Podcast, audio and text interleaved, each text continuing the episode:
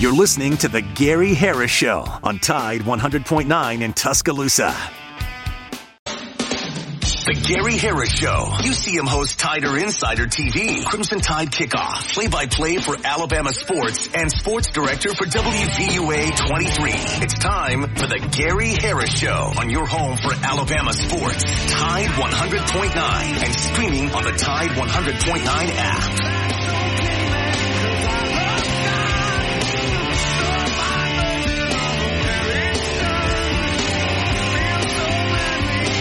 All right, good morning, everybody, and welcome into the Gary Harris Show here on Tide 100.9 FM and 1230 AM WTBC. It is Wednesday, January 24, 2024. I'm your host, Gary Harris. Justin Jones is manning the controls, taking your phone calls on the First and Main Condominiums hotline here in hour number one, the Krispy Kreme Donuts hotline in hour number two, 205-342-9904. We got a great show on tap for you today. Timely show with our two guests that are going to really be able to hit on some topics that, um, are really important right now today with all that's going on. I'll have more on that in just a moment. First though, I need to tell you as always, this hour of the Gary Harris Show being brought to you by Alabama Credit Union, member owned and not for profit. It's just a better way of banking. Alabama Credit Union has uh, close to 40 locations around the state of Alabama to serve you. Several of them, including the home office right here in West Alabama and Tuscaloosa. Uh, being a member has its advantages. Find out for yourself. You can go by and see them at one of their any locations. They'll talk with you, explain how the credit union works, or you can go to alabamacu.com. That's alabamacu.com, an awesome website that explains everything that uh, Alabama Credit Union has to offer. Alabama Credit Union loans for real life. Some rules and restrictions do apply. See if you're eligible for membership. Then join today and feel good about your money and put a little extra change in your pocket. All right, here's the lineup for today. Uh, it's the Wednesday lineup, but Bone is uh, our bad to the bone recruiting report. Bone is moving to 10:30 this morning because he has a 9:30 conflict. So the senior recruiting analyst for BamaOnline.com, part of the On3 Sports Network, will be at 1030 this morning. But we're going to get the latest recruiting and uh, a lot of buzz out there about Ryan Williams.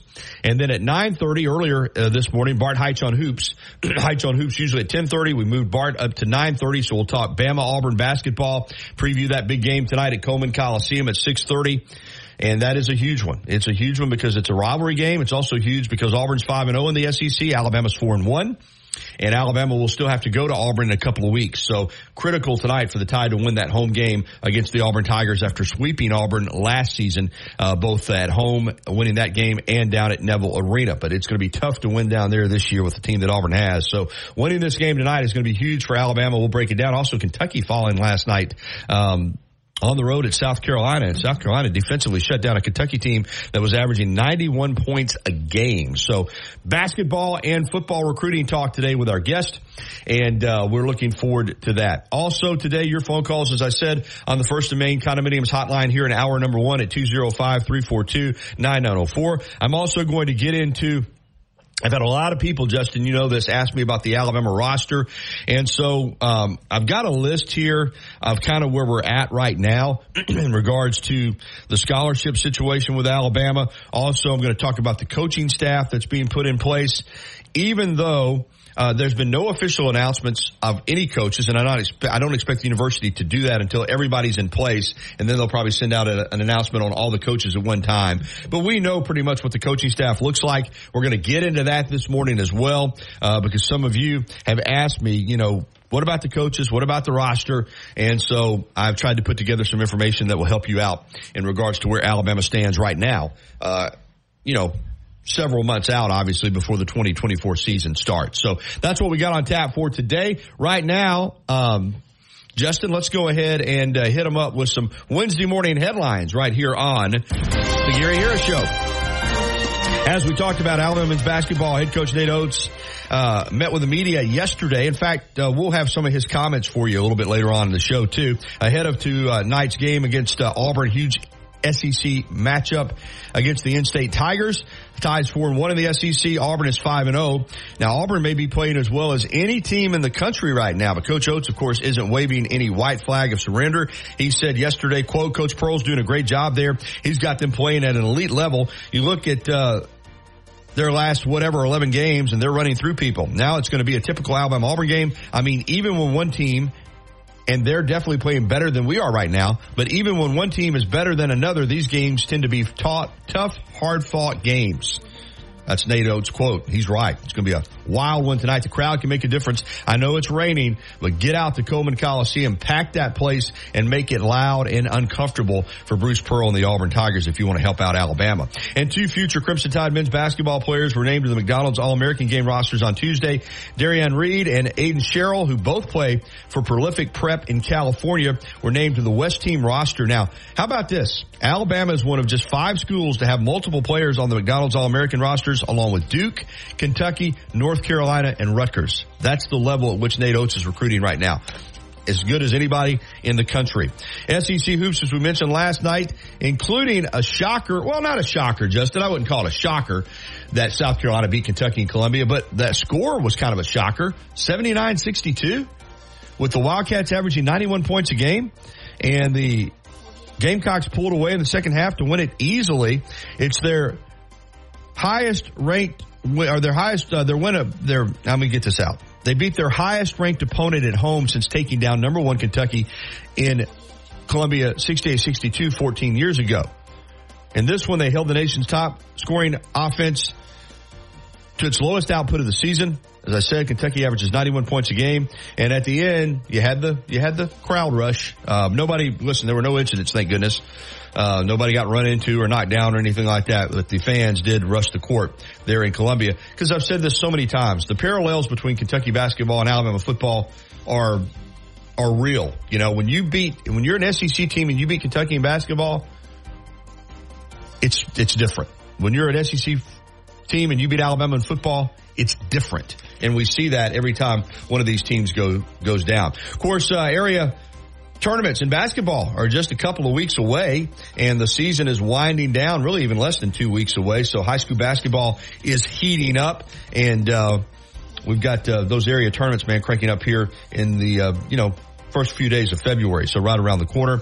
Alabama in the NFL update. Houston Texans defensive end Will Anderson Jr., who led NFL rookies in quarterback pressures in the 2023 season, was the uh, Pro Football Writers of America Defensive Rookie of the Year. That announcement coming yesterday, and he deserved it the third overall selection in the 2023 NFL draft out of Alabama. He played in 15 games, started 13, had 29 tackles, 7 sacks, 67 pressures, 22 quarterback hits, 10 tackles for loss. Also blocked a field goal on special tr- uh, teams and had a partridge in a pear tree too. That's a joke. I said it on sports last night as well. Um, his seven sacks though set a franchise rookie record for the Texans. And of course his teammate, CJ Stroud, the quarterback, was named the offensive rookie of the year and the overall rookie of the year. CJ Stroud was phenomenal. NBA last night, uh, we had a little Bama versus Bama. Uh, of course, we talked about Brandon Miller yesterday, how well he played. What about uh, the matchup last night between the Pelicans and the Jazz? You had Herb Jones versus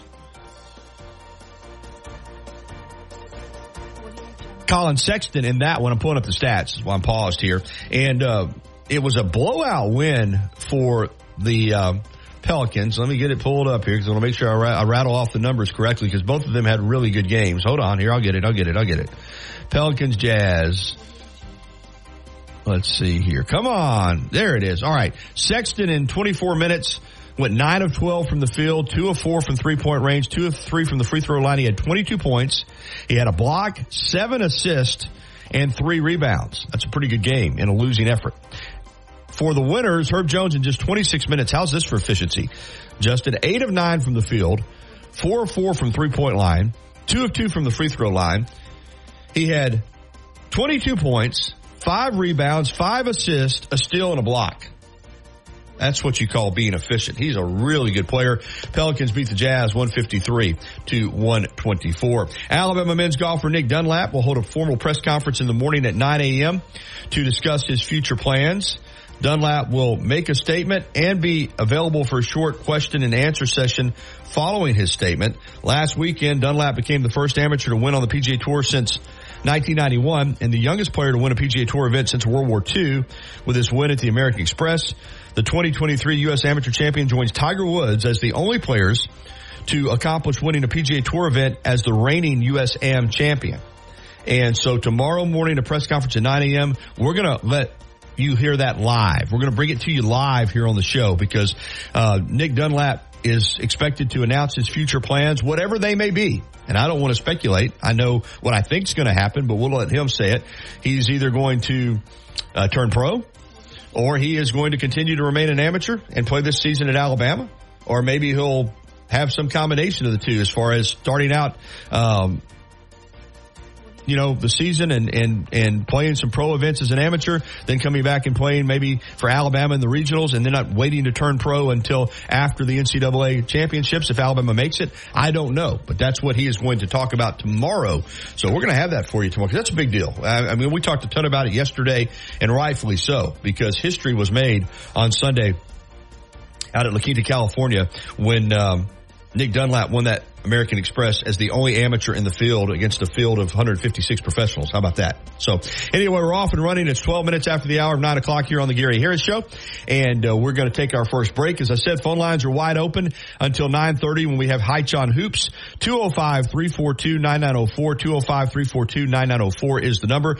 Also, I'm going to let Justin get that uh, sound of Nate Oats, and we're going to have that for you today. I should have already sent that to you, Justin. That's my mistake. I keep forgetting that I need to send that to you, but we'll get that uh, taken away, and we're going to hear from Coach as well. Also, as I said, I'm going to dive into Alabama's football roster and also uh, talk about the coaching staff. So keep it dialed in. We're just getting going on a rainy Wednesday morning in Tuscaloosa. The Gary Harris Show will continue on Tide 100.9 FM and 12:30 AM WTBC. This season of Alabama football on Tide 100.9 brought to you by Birmingham Racecourse Casino. Just a few minutes away where you can be a winner too.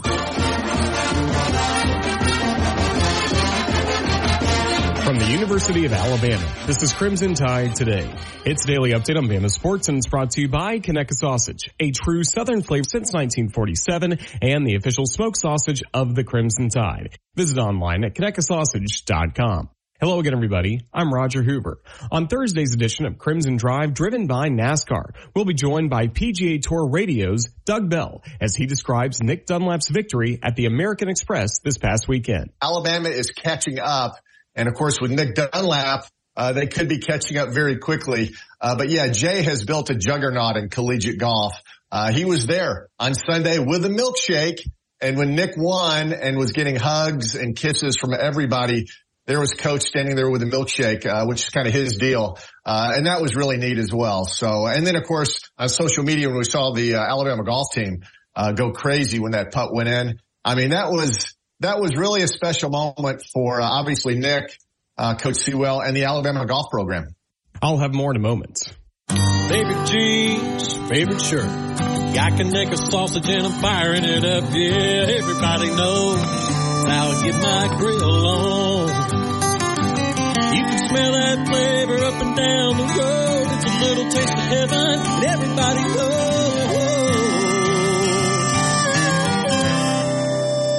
That's I get my grill on. Conecuh sausage. It's just a little taste of heaven. Join us tonight for Crimson Tide men's basketball against Auburn. Tip-off is set for 6.30 p.m. Central with radio coverage starting at 5.30 across the network. And don't forget the courtside cam as well, presented by NASCAR on all CTSN social media platforms. Crimson Tide Today is brought to you by Conecuh Sausage. Crimson Tide Today is a production of the Crimson Tide Sports Network from Tide 100.9 Tuscaloosa weather. A flash flood watch is in effect. Cloudy with rain today and tonight. Maybe some thunderstorms around as well. The high today 66, the low tonight 62. Rain tomorrow with a high at 68. Friday a chance of rain mainly during the morning, the high 67. I'm James Spann on the ABC 3340 Weather Center on Tide 100.9. It's 62 degrees in Tuscaloosa. You see him on WVUA 23 covering sports and on Tider Insider TV on Tuesday nights. Don't miss a minute of the Gary Harris Show. Weekdays from 9 to 11 on Tide 100.9.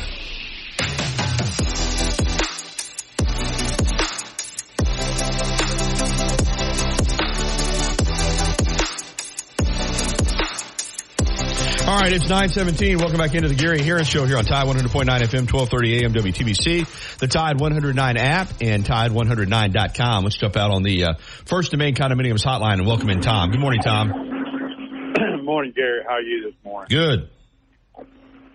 Gary, uh, I got a request. Uh, I talked with Philip, one of your other great callers, and um, you know he was saying about Ryan Williams, um, that, and I agree that uh, we're cautiously optimistic about some of the buzz that's going around. You brought it up, but could could uh, could we not say anything about Ryan until?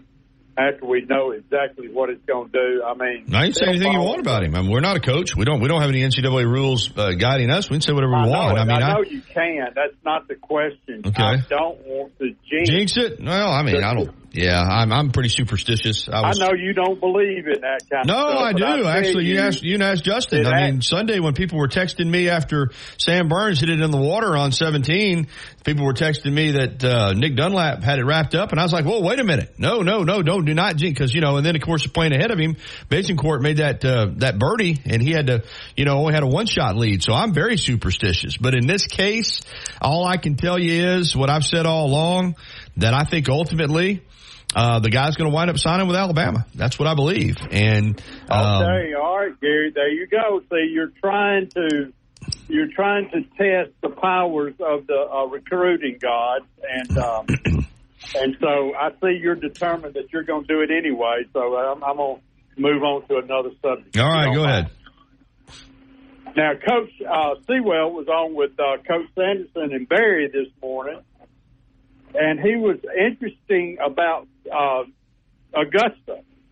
And uh, you will be thrilled to know that I found this out from the conversation that uh, Nick is allowed five trips over there, and uh, and Coach Seawell said they're planning on two in February and two in March. I thought that was interesting.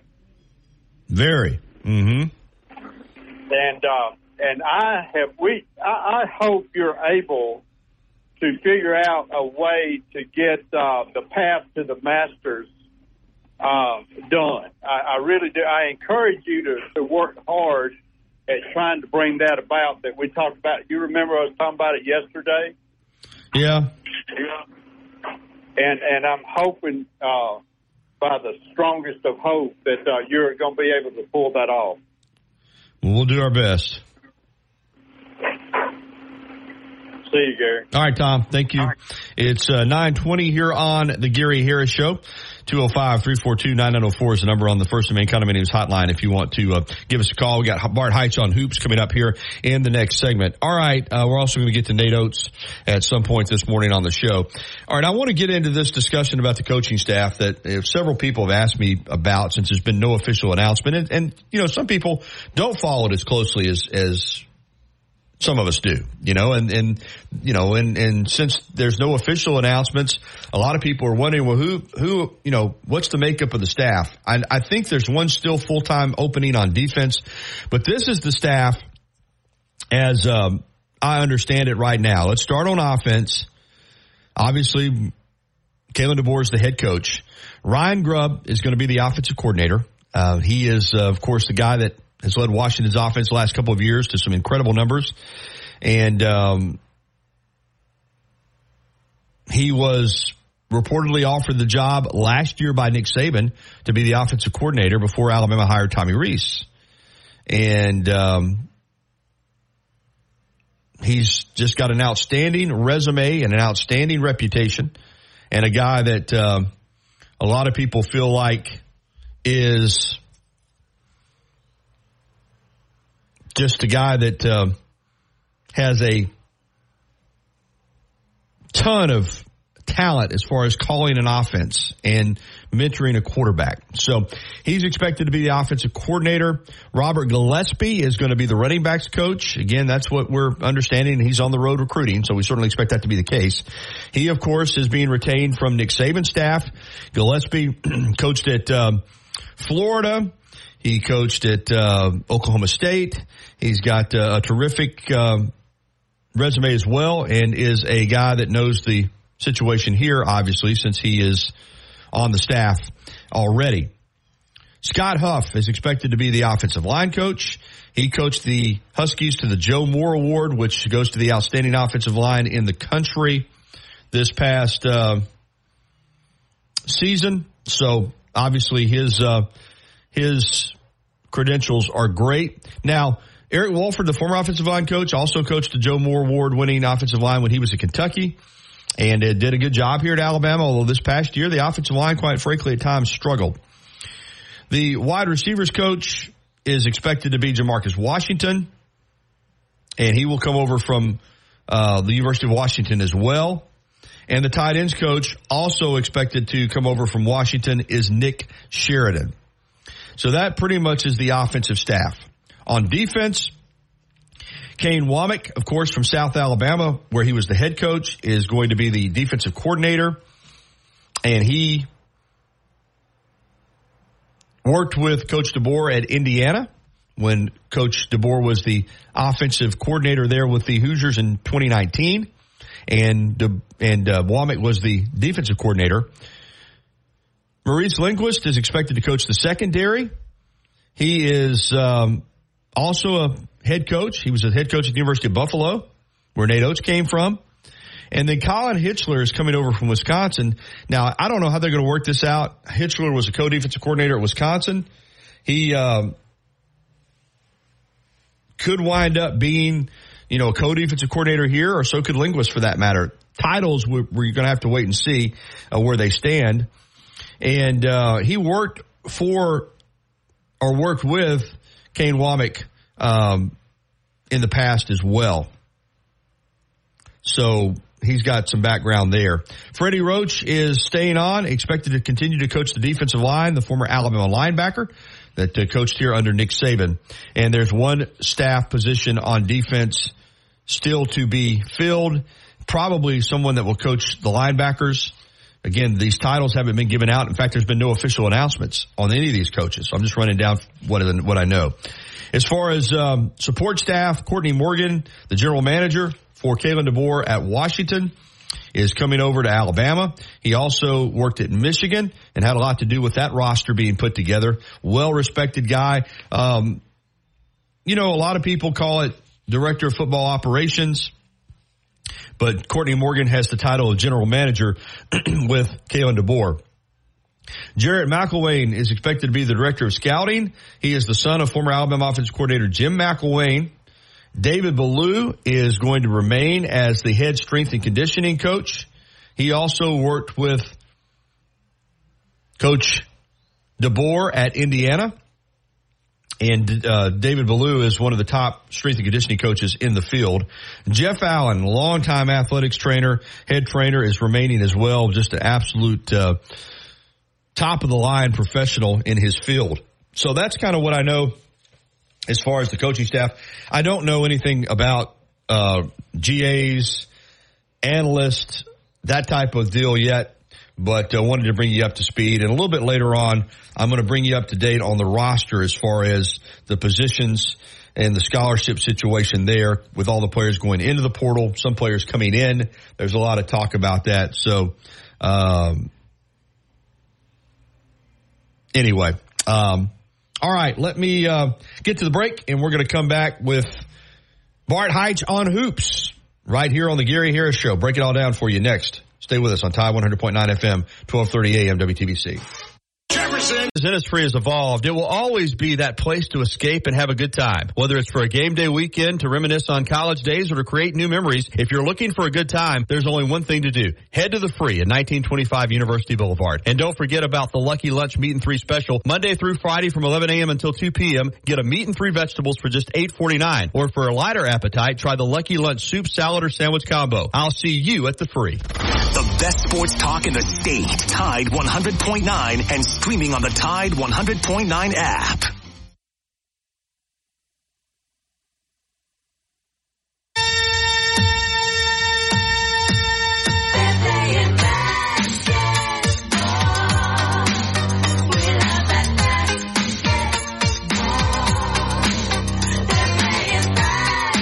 We do love that basketball. We love it so much. And in fact, every week we have one of the leading authority on college hoops.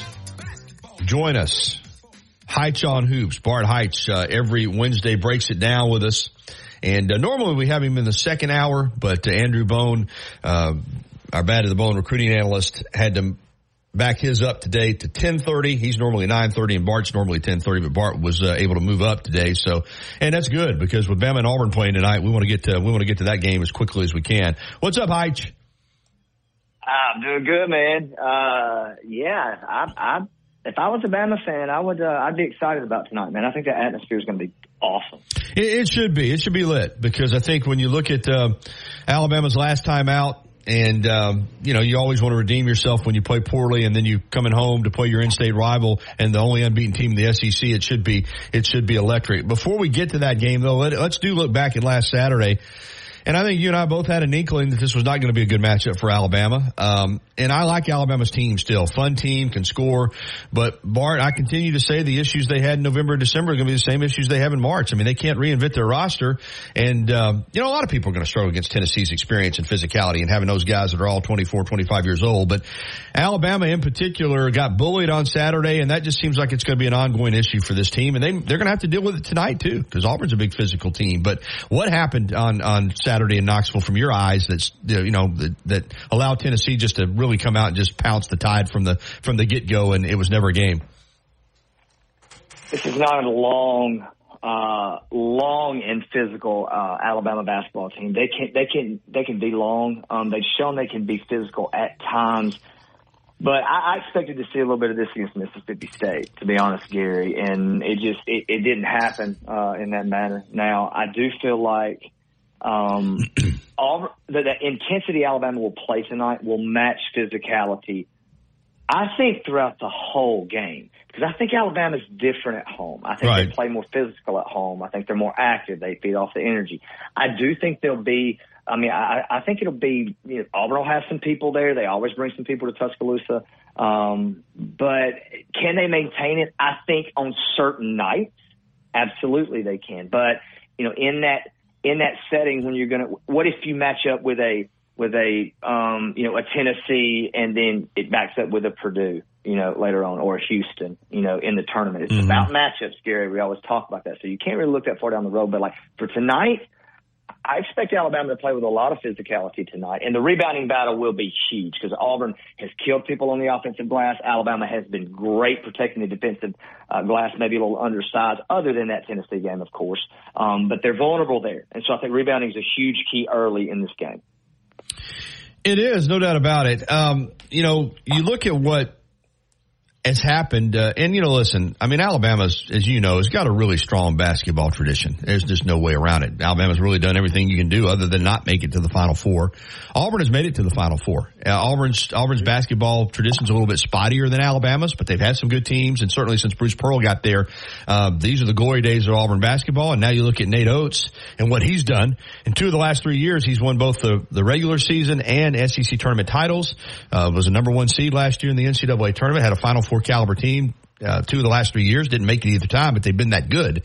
Um, it's ramped it up, and and so you know these two teams play twice a year. Alabama was able to sweep Auburn last year, so you look at and you've already alluded to this a little bit, but this game uh, doesn't just mean something for the state of Alabama. And it's always going to be about bragging rights, but it means something for the SEC and it means something for, for the national scene. This Alabama Auburn game has become a a game that's about more than just beating your in-state rival, right? I mean, this is, you know, you look at the great traditional basketball rivalries around the country, and now when you see Alabama and Auburn play, you know they're playing for a lot. Look at like a rivalry like a Kansas Oklahoma, a Kansas Texas. No, those are not fit, but from a basketball standpoint, take the rival out of it. That's where you want this thing to get, um, it, whether it's conference or not. When it's in conference, it's even more special. Yes, I agree with you.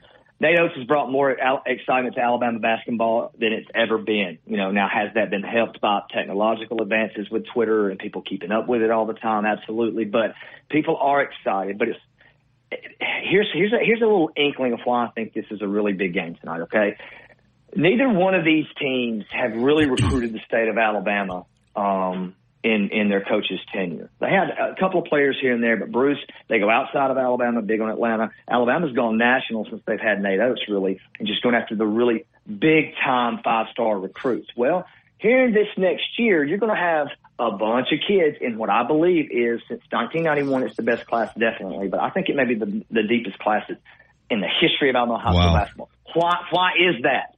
It is the come up of Alabama. It is the Auburn Final Four. People have heard me say same thing happened in Mississippi. You started having all these high school generational talents. Well, there's really one generational talent probably in the state, and Caleb Holt. But these recruits are watching this. I mean, you got kids that are being recruited by Alabama, Auburn, Tennessee, Mississippi State, a lot of SEC schools. It's getting back to where it was, but it's more nationally known and looked upon. So national eyes on it, SEC eyes on it, you know, recruits eyes on it. Yes, Gary, your point is very valid. This this rivalry is bigger than just Auburn beating Alabama or getting the trophy and and seeing Kalen DeBoer in his first setting um, with Auburn around. Yeah, you, it's a you, lot bigger than that, man. Yeah, you summed that up well. All right, Bart. But now that we've talked about the hype, we talked about what's at stake. Let's just talk about the matchup tonight. Let's just get let's get yeah. in, you know, in between the lines. You, you, look at Alabama. You know they want to get out and go. You know they want to they want to shoot threes. They want to make it up tempo. They want to try to spurt. And you know Auburn, um, you know, ten deep, um, physical great defensive team. Um, you know, in the fast, and, and, they can play fast at times, but they don't want to get this into a track meet. You know, they they want to slow it down. I think make it more of a half court game. Use their physicality inside with Broome and Cardwell, and and try to slow Alabama down. And, and if they can do that, um, you know, they're going to try to get to the foul line, like a lot of teams have done against Alabama. So just talk about the matchup, and it, it's you know it's two different styles, but at the same time, um, you know, it's important. I think for I think Auburn can win, uh, even if Alabama is able to get up tempo some. I'm not sure Alabama can win if Auburn's successful in slowing this thing down and keeping it into the, say the, you know, the high 60s or 70s on the, on the scoreboard. Rebounding is the number one key, um, especially early. The biggest key other than that for Alabama is not turning the basketball over. Right, exactly. That was killer against Tennessee on the road. It was killer against Clemson at home. Um, the, the matchups, Auburn's a little bit deeper, in my opinion. Um, and, and they just got di- more, just, just differentiating guys that have similar skill sets. You know, like Broome and, and, and Cardwell are not the same player. But man, you better get a body on Cardwell when he comes in because his five minutes he comes in at a time, he's coming in with energy. How does Alabama have uh, handle that? Can Alabama stay out of foul trouble and or get Auburn in foul trouble on the interior? That's what nobody's been able to do against Auburn. I think you're going to see Nate attack the interior here. I think you're going to really see try to get Grant, uh, try to get Pringle uh, early in this game, try to get them involved. I think Auburn. I tell you what, Alabama's really got to focus on too, and they, and Oats will do this. Nobody has stopped Jaylin Williams. And sure nobody's man. talking about him. He's playing like a first team all SEC player, Gary. He's been in this league for five years. He's played in these battles. He's he will be a huge focus of Alabama. I expect a lot of attention um, to be put on Jaylin Williams. I don't really know if they'll go big or they go small. Um, I don't know if Griffen's a good matchup there. I, I'm anxious to see how they guard him. I think Wrightsell will get some time, maybe go smaller, um, and then collectively block out as a group. You got to keep Auburn off the offensive boards. Uh, but I think Alabama shoots the ball well at home. Uh, that'll be a huge key tonight.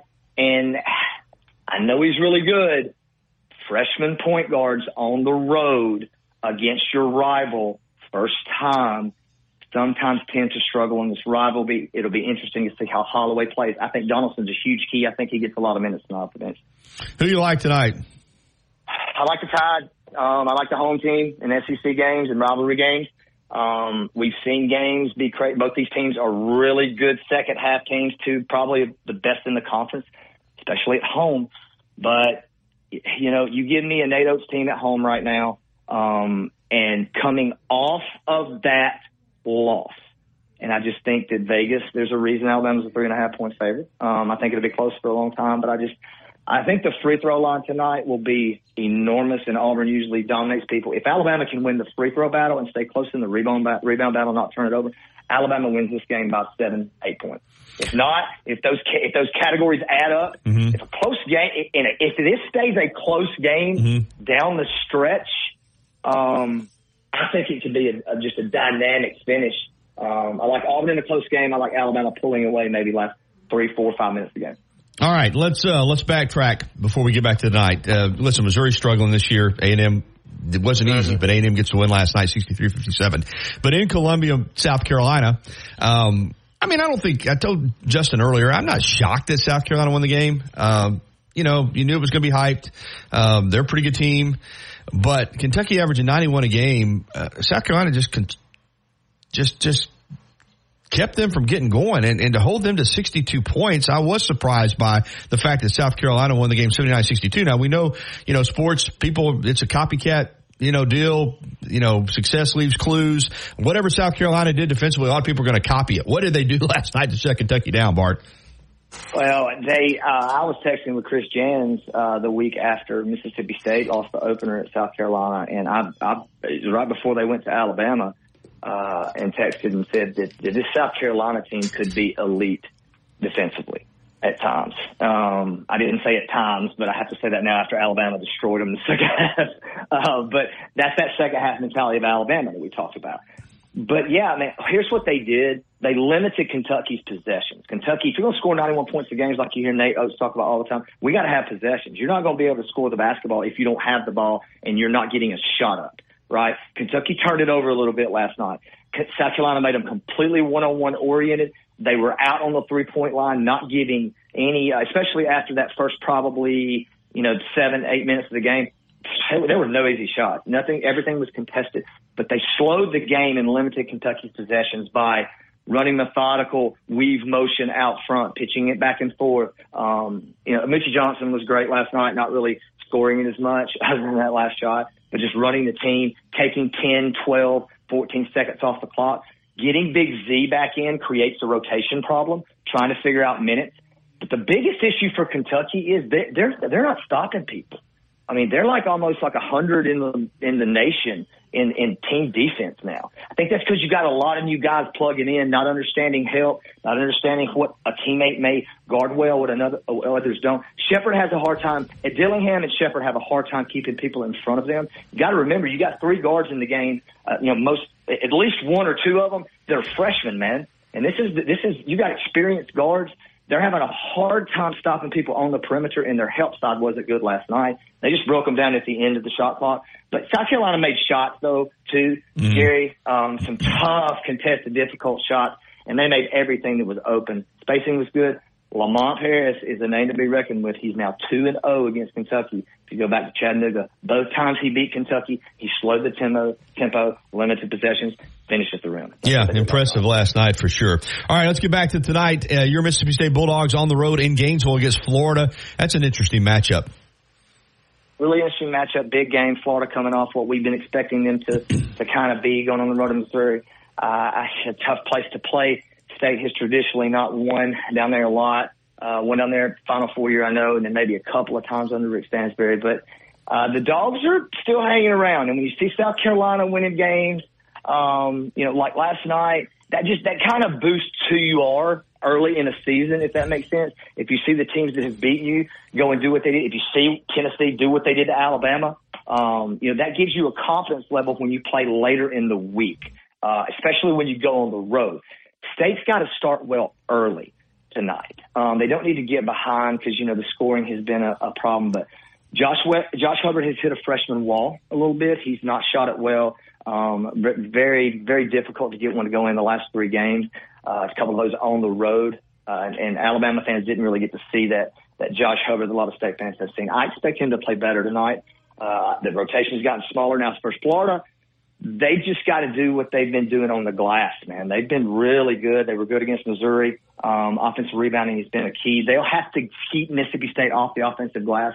And if Florida shoots the ball well, it gets it gets them going into tempo, and they'll try to slow State down, and they'll do some token pressure here and there. Todd Golden did last year um, to get the game slowed down to where State's only got you know 15, 16 seconds to run their offense because when you have limited options.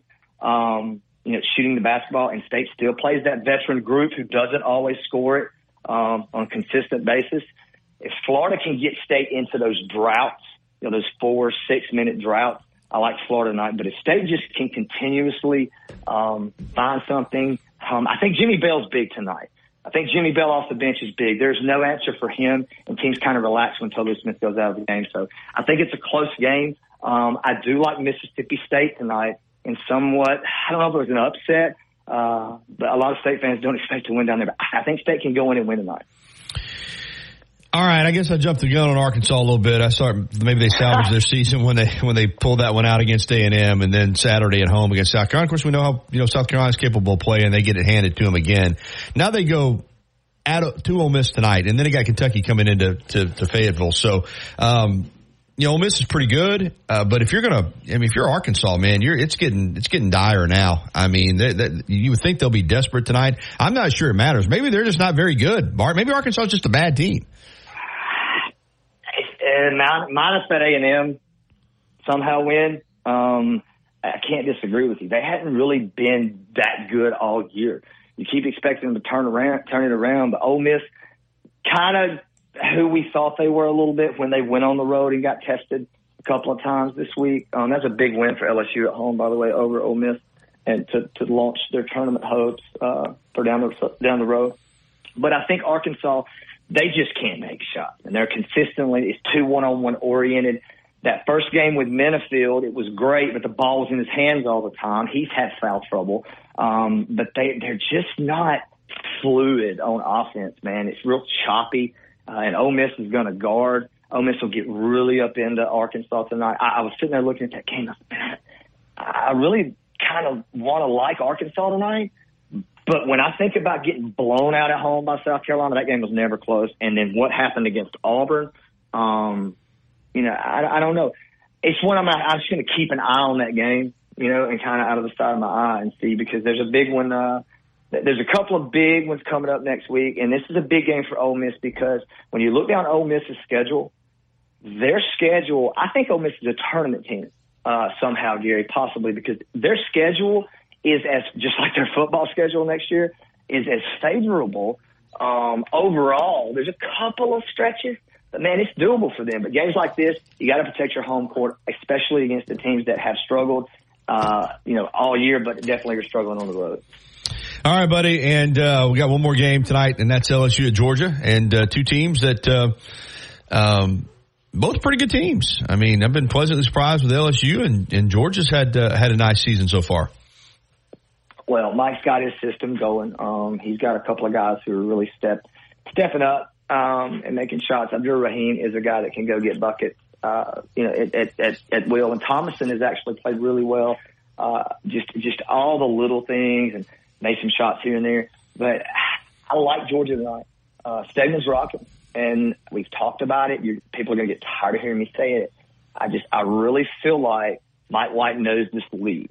He knows those jerseys. He knows the tendencies, regardless who the coaches are. already at, different here, there. But you just all those memories, all those experiences come into play, and at home it makes you more difficult to prepare for, more difficult to uh, to, to to beat. And then when you got superstars that haven't been in the league and gone on in the road, Georgia's a weird place to play. Stegeman yeah, is a weird is. shape. Yeah. Um, it's like that that the, the the backdrop's right up on you with the scoreboard. So uh, I like uh, I like I like I can't I can't believe I keep saying this this year, Gary, but I like Georgia tonight um, at home to continue uh, what they've been doing. All right, man. Awesome update as always, Bart, and you're all over the place. Um, you know, fill the listeners in on what all you got going on. Yeah, man. Got Jasper Ramsey um, Saturday night on High Shoots on WOTM. I'll be finishing up all the prep for that today, and then uh, that's really it till next week. South Alabama's still doing a lot of Sun Belt games and getting ready for the high school stuff. Um, we have not. We will be putting that. Uh, that, that tournament together. I, I mentioned Tuscaloosa area. It's still in the works, but people don't realize, Jerry, these things have to come together quickly because you don't know what matchups are. That's right. You don't know, you know, and so really working on that. I'm hoping we get to do that. You and I, um, that that area tournament on height shoots when, uh, with the Tuscaloosa 6A region, uh, with North Northridge, Bryant, Phenix City, uh, and of course Hillcrest. All right, my friend. Thank you. All right, man. All right, Bart Heitch on hoops. Excellent update. It's 948 here on the Gary Harris Show. And the YMCA of Tuscaloosa is in full swing. It's always in full swing, but you need to get in full swing at the Y. All through the end of the month, no joining fee at the YMCA of Tuscaloosa. Just go down, get your membership going, and get to working out. Don't talk about it anymore. Don't, uh, don't, you know, fantasize about it anymore. Just go do it. It's a great time to join. No joining fee through January 31st at the YMCA of Tuscaloosa, 2313th Street, downtown. We're back after this. Doesn't wait for when your finances are in perfect order. It just happens. But no matter what surprises come your way, Alabama Credit Union will be here to help make it affordable with great personal loans, mortgages, and auto loans. They offer an easy application process and fast decisions so you can stay focused on feeling good about whatever life brings your way. Alabama Credit Union will be here to help make it affordable with great personal loans, mortgages, and auto loans. Alabama Credit Union, loans for real life. Visit alabamacu.com to learn more. Some rules and restrictions apply. See if you're eligible for membership, then join today and feel good about your money. Tide 100.9 Tuscaloosa weather. A flash flood watch is in effect. Cloudy with rain today and tonight. Maybe some thunderstorms around as well. The high today 66. The low tonight 62. Rain tomorrow with a high at 68. Friday a chance of rain mainly during the morning. The high 67. I'm James Spann on the ABC 3320 Weather Center on Tide 100.9. It's 62 degrees in Tuscaloosa. You're listening to the Gary Harris Show. Home for Alabama sports. Tide 100.9 and streaming on the Tide 100.9 app.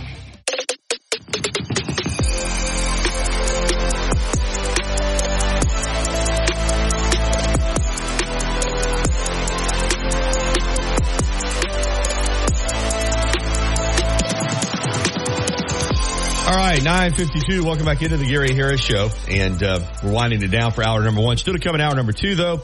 Um, I'm going to talk about this Alabama football roster, the way it looks right now. And also, we're going to hear from Nate Oats. Uh, yesterday, he met with the media ahead of the big game against Auburn tonight. Also, uh, Andrew Bone, our Bad as Bone recruiting report coming up at 1030, uh, the latest on Alabama football recruiting. And, of course, more of your phone calls as well. Hey, First and Main Condominiums uh, brings you the First and Main Condominiums hotline every day in hour number one.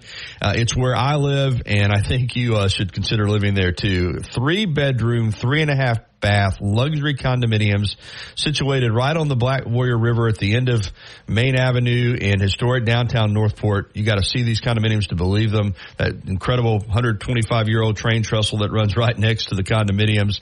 Um, beautiful place to live. Great location. You know, just walk down the street to Billy's and all the shopping in downtown Northport. And then right over the bridge, you're in downtown Tuscaloosa, five minutes from campus. Uh, luxury condominiums, and I mean that. Twin foot ceilings, uh, modern, you know, really less than three years old. So if you want uh, luxury living and uh, where everybody, you know, comes together as a community, there's only 30 units in the entire complex. Visit firstandmaincondos.com. That's firstandmaincondos.com, and you can check them out or call 205-657-7465. Tell them you heard about it on the Gary Harris Harris show, and if you sign a lease, they'll give you your first month free if you tell them you heard about it on the Gary Harris Show. That's First and Main condos.com, First and Main condominiums in historic downtown Northport. All right, uh, Justin, busy last couple of days. And one thing though I have noticed, and we talked about this when Coach Saban retired and the whirlwind that followed, um, and again, no announcements on staff yet, even though I ran it down for you. There's only one full-time coaching slot to be filled. But it is kind of settling in a little bit now. I think, I think people are adjusting and the realization is hit that Nick Saban's no longer the football coach. And I sense, listen, most Alabama fans, if they had their way, would still have Nick Saban as the head coach. I don't think there's any doubt about that. But now that he's retired and he's moving on to the next phase of his life, I sense some genuine excitement about Coach DeBoer and what he's going to bring offensively. Uh, what he is going to bring just in terms of some new ideas. And, and, you know, that's the thing about when there's a coaching change, especially one like this, where it's not a coach being fired or a coach not succeeding. When you've had 17 years of one of the greatest runs in college football history, you know, Coach Saban's still going to be around. He's still viewed in such a positive light. And, you know, unlike Coach Bryant, when he retired, he passed away a month later. Uh, Coach Saban is going to be around to help Coach DeBoer. So I, I, I'm sensing a lot of excitement and enthusiasm among people here in Tuscaloosa in regards to this new coaching staff. I think you're right. I think settling down is the perfect way to describe it because that's that's what's happening. Fan, th- there was excitement, I think, throughout the entire process, but it was masked a little bit by the nervousness and anxiety that the fan base had with moving forward, and of course the somberness of Nick Saban retiring. But now that we're we're settling down, we're getting some at least positive news around Ryan Williams, like we talked about in the uh, start of the show. Um, fans are, are excited again. Starting to, it's it was there, but it's starting to show more. It's starting to show. Indeed, it is, and uh, it's going to be interesting uh, watching this uh, new staff come together and they hit the ground running and they haven't stopped. You know, it's um, roster management, recruiting, and then of course spring football uh, around the corner. It'll be here before you know it. And what an interesting spring it's going to be and what an interesting A day. All right, that's going to wrap it up for hour number one. This hour has been brought to you by Alabama Credit Union. Member owned and not for profit. It's just a way to better way of banking. Find out more at alabamacu.com. Alabama Credit Union loans for real life. Hour number two is coming up. So don't go anywhere. Tide 100.9 FM, 1230 AM WTBC, the Tide 109 app, and Tide109.com. You can find the Gary Harris Show on any of those different outlets. Hour number two is on the way.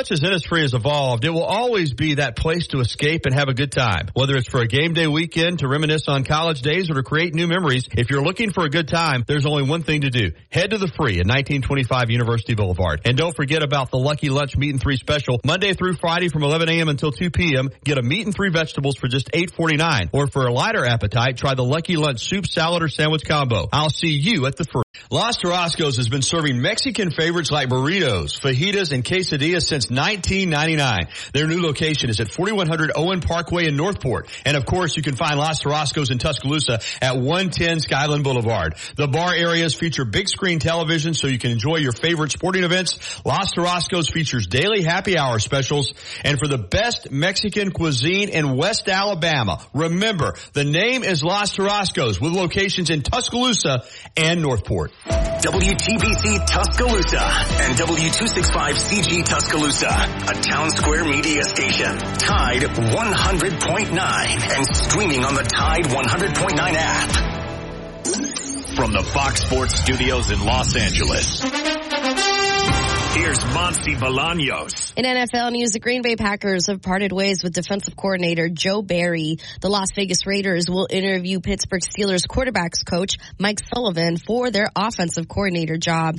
In the NBA on Tuesday night, Kawhi Leonard dropped a triple double as the Clippers rolled past the Lakers 127 to 116. Our guys competed. They competed their butts off. But again, you know, whatever mistake, if you, if you close out the wrong way or if, if, if you're not doubling, doubling, you know, in a timely fashion, they're going to make you pay. That's just who they are, how they're built. Um, but again, we didn't get discouraged. Got disappointed a couple times. We didn't get discouraged. Man, we fought through, had a next play mentality. That was Lakers head coach Darvin Ham. At the Australian Open, number two Carlos Alcaraz has lost his quarterfinal match to number six Alexander Zverev. Now, this hour is West Alabama real-time news update from the Tuscaloosa Thread Newsroom. West Alabama businesses that move coal and other materials to Mobile on the Black Warrior River will have to make other plans for the foreseeable future. Infrastructure failure has led to an emergency closure of the lock in Demopolis. Alabama basketball coach Nate Oats and his Alabama Crimson Tide will have their hands full when Auburn comes calling Wednesday night at 6.30 for the Iron Bowl of basketball. Bruce Pearl's Tigers are the lone unbeaten team in conference play and currently stand at 5 and 0. For these stories and more, check out TuscaloosaThread.com. Get 24-7 local news coverage and sports updates when you download the free Tuscaloosa Thread app and sign up for twice daily email newsletters. The Gary Harris Show. UCM host Tider Insider TV. Crimson Tide Kickoff. Play-by-play for Alabama sports and sports director for WVUA 23.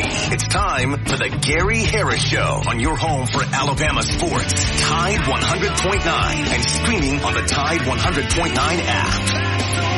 All right, everybody, welcome in to hour number two of the Gary Harris Show for this Wednesday, January 24, 2024. I'm your host, Gary Harris. Justin Jones is uh, running the controls and uh, taking your phone calls on the Krispy Kreme Donuts hotline in the second hour, 205-342-9904. Coming up in this hour, uh, Nate Oats uh, talks Alabama-Auburn basketball. We've got uh, the Bama football recruiting report with Andrew Bone coming up at 1030. Also going to dive into this Alabama football roster and kind of give you a breakdown of how it stands so you can, uh, kind of get a better feel for who's here and who's not and, you know, what it's going to look like in the fall of 2024.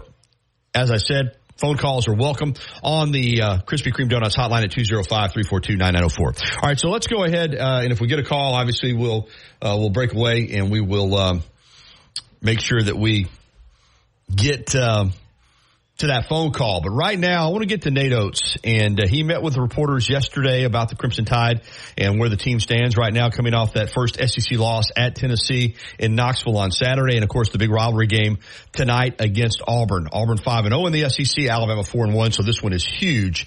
Uh, we're going to run some of Nate Oats' media availability from. Tuesday, here's the head coach of the Crimson Tide talking about getting ready for the showdown against Auburn. I mean, we're obviously coming off a tough loss. We did not play particularly well at Tennessee. Uh, that you know, they exposed some weaknesses. We're, we're currently, if you look at conference only games, we're dead last in turnover percentage on offense. We had not had that issue really until we hit conference play. So we've got to get some guys to start taking care of the ball better. You know, starting with our backcourt. You know, Mark Rylan turned it over quite a bit. Tennessee, Aaron's had issues with his turnovers. I think those three guys really got to take care of the ball. You know, because eh, Auburn turns people over more than anybody in the league if you look at conference only games. So their strength on defense has our, been our weakness on offense. So that's going to be a major area of concern and where we need to look at. You know, and then Auburn's just playing well. I mean, they're, you know, Coach Pearl's done a great job there. He's got them playing at an elite level. I mean, you look at their last whatever 11 games or whatever. I mean, they're running through people. They're shooting the ball well. They're playing hard on defense. They're super deep. I think they're third in the country in bench scoring. So they, they don't have too many flaws. Now it's going to be a typical Alabama Auburn game. I mean, even when one team's and they're definitely playing better than we are right now, but even when one team's better than another, these games tend to be tough, hard fought games. We, we were the better team last year, and they came in here and we were down. What was it, 17 with under eight minutes to go? Because they came and played hard, and we were somehow fortunate enough to get the win. We probably didn't deserve it for at least 30 plus minutes. We didn't deserve the win last year. So it'll be an intense game. Our guys need to play with a little bit more intensity, a little more toughness than we did at Tennessee, a lot more actually. But, you know, we, we do have a good offense when we're not turning the ball over. Uh, they have a good offense. We need to, you know, Jaylin Williams is shooting it well. Holloway, the freshman point guard, is playing elite. Broome's, one of the best bigs in the league. They, they've got really good pieces on the team. Just mentioned Broome. Just how important is it for guys like Nick and Grant and even Mo to play well in this game? I mean, we've struggled in some of these games. We played some of the best bigs in the country when, you know, we played Edey, Ballo, Kalkbrenner, Tolu Smith's been pretty good. I mean, you kind of go down the list. We played some good ones. You know, Broome's the leading scorer for Auburn. He, he's really good. So it is a concern. We've had foul problems with those guys. You know, Nick's got to do a better job guarding. Now, Nick hasn't been in foul trouble here lately, but he's, you know, he's got a history of it. He's got to do a better job guarding him without fouling. Grant did a pretty good job on Tolu. You know, we might have to move Grant there a little bit. And Wague's got the same issue as Nick. He's got to do a better job without fouling. So, and Broome's tough. He's physical. He, he deep seals you. He can step out and make a three. He can take you off the dribble. So he's not – you know, like he's not Zaki, he's not that big, he's not as good maybe in the post, but he's got unbelievable footwork in there, and, he, and, he, and he's strong. So he's definitely a concern for us. Yeah, you, t- you talked about uh, their just ability to force turnovers, but I mean they don't turn the ball over much in terms of non-steals. I mean, what do you see there from the way they take care of the ball? Yeah, I mean they've got a freshman point guard that's doing a really good job running their team, taking care of the ball. So I, I see a, a quality team that's well coached that understands the value of taking care of the ball, and we got to get better at it. Like, we're not. Our defense has never been one to, you know, and they they they play super hard, but they kind of junk it up and they'll trap and, you know, different out of bounds schemes to try to turn you over. We haven't done that as much, so we, we've been more try, you know, we had the number one effective field goal percentage in the country last year on defense. Ours has been a little bit more like that. You know, with this group, we may need to be a little more aggressive at times, similar to them, but you know, they, they, they, they do a good job taking care of the ball. We, we don't necessarily have to turn you over to, to have a good defensive performance, but we haven't been as good at, at, you know, our effective field goal percentage this year. Teams have been able to get to the rim too much and get too many open threes, but we're not going to all of a sudden start gambling, going for steals, putting us in. That, that that's not really who we are. Yeah, coach, how would you describe kind of this matchup, this rivalry, and what it's meant to uh, you and this team since you've been here? Yeah, I mean, the, the, you know, Coach Pearl came in, turned that program completely around. I mean, you look at where it was before he got here; it was at the bottom of this league. So, the, the last three years, the regular season championships have been totally in the SEC have been totally in Alabama, you know, in the state of Alabama. We've got two of them. They've got one.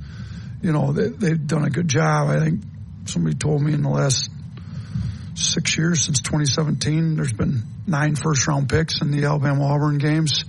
So you look at the talent. They, I mean, they've had a, a Curl, Jabari Smith. They've had lottery picks. We've had Kyra Primo, Brandon Miller, multiple lottery picks, multiple first round picks from both groups. There's been a lot of talent. There's been a lot of winning between the two programs. Um, there hasn't been a lot of blowouts. They're all pretty close games, and they're, you know, the fans certainly get into it. I mean, their their environment over there is great. I'm sure our environment here tomorrow will be great. You know, it's a big rivalry game that that you know. And Coach Pearl made the point to me. I think maybe my second year, like this, this game's always been big game in the state of Alabama. It's it's taking it from a big game in the state of Alabama to a big game in the country. Know, I think games of the night on Wednesday. I think somebody put them out. Maybe it was Andy Katz said Alabama Auburn game number one one game. Maybe maybe even of the week. I'm not sure. Somebody sent it to me, but it's gotten to be that point. Like this, they're in first place in the league. We're one game behind them.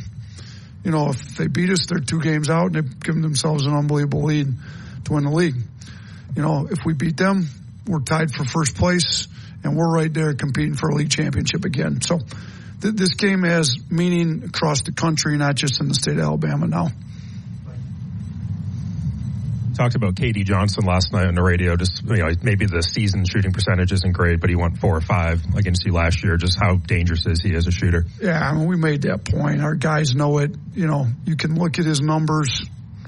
That is what he's shooting. You know, the numbers are the numbers. Uh, he's going to have a, a little bit different edge to him in tomorrow night's game than he has in the rest of these games. And he's one of their real emotional guys.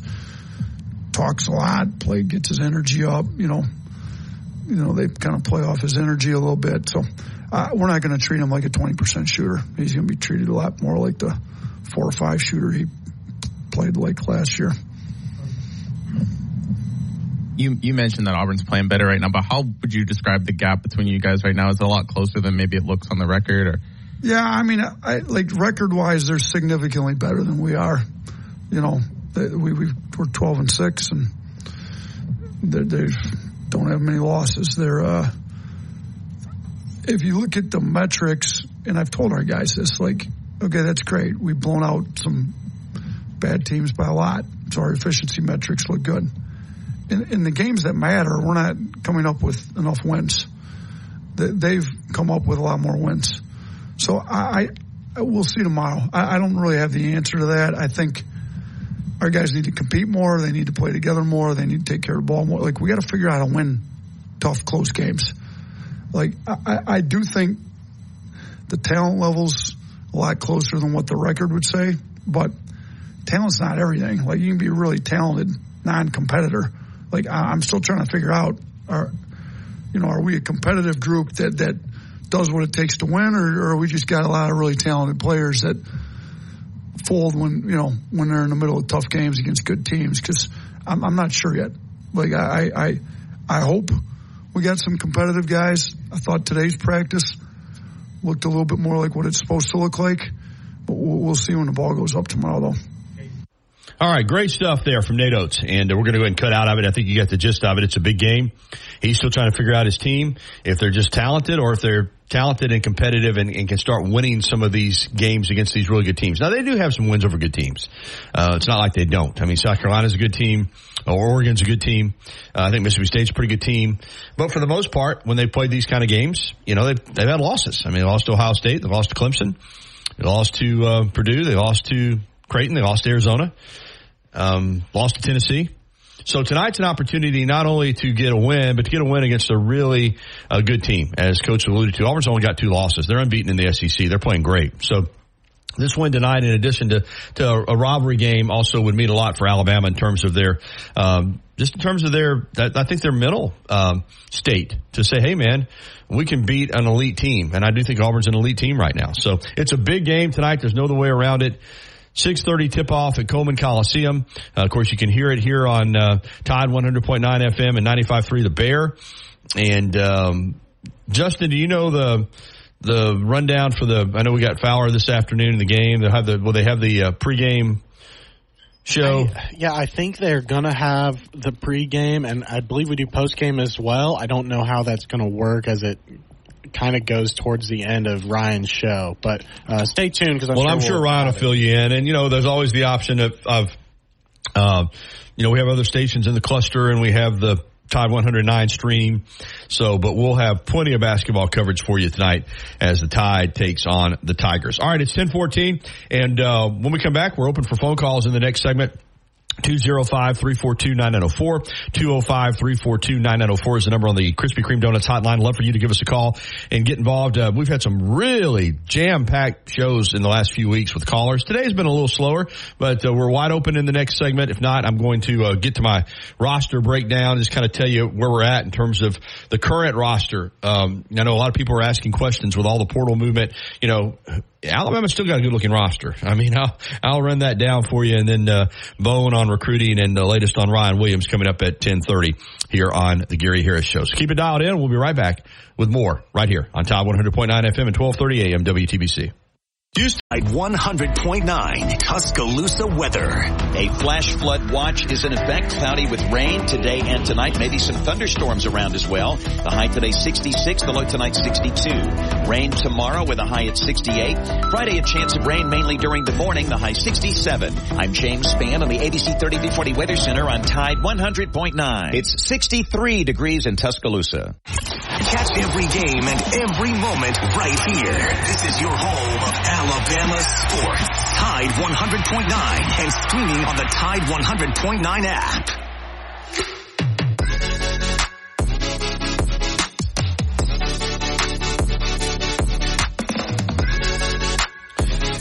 Ten eighteen. Welcome back into the Gary Harris Show. Gary Harris, Justin Jones with you here on Tide 100.9 FM and 1230 AM WTBC. Phone lines are open on the Krispy Kreme Donuts hotline. If you want to join us, 205-342-9904. Uh, we'll get you through. All right. Um, Alabama football roster breakdown.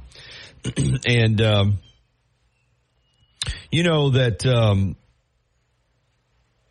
it's kind of difficult right now with all the players have gone into the portal and new guys coming in, and we don't know what's going to happen um, between now and and the spring. But we do have an idea of what this roster is going to look at look like, and, and I'll tell you this: I think people that have panicked a little, and of course, as I said, opposing opposing teams, fan bases, and you know, radio show hosts.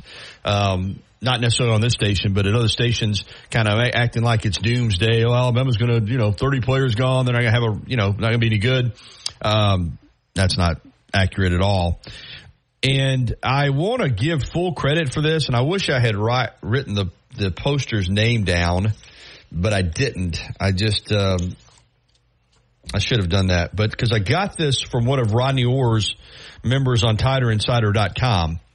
Um, he put out a full roster breakdown, and I wish I had made a note of who it was, but you know, I want because I don't want to take credit for me going through and doing all this research. Although I did do some, I'm going to be not going to lie to you. I was reading up on the roster, and then I saw this list and uh, checked it, and the guy was right on. He put a lot of work into this, so I wish I wish I had. Uh, written down the poster, but if he happens to be listening, uh, take full credit because I got this list from uh, someone at TiderInsider.com and then checked against it to make sure it's right, and it is. So, um, you know, let me kind of, and we, if we got a call coming in here, we'll break away and I'll get to this. I'll still have time to get to this. In fact, we got a call coming in now. So we're going to go ahead and take the call, but I've got, you know, this guy broke it down by every position. Quarterback, running back, wide receiver, tight end, offensive line, defensive line, linebacker, cornerback, safeties, and specialists. So it's a pretty thorough list of who Alabama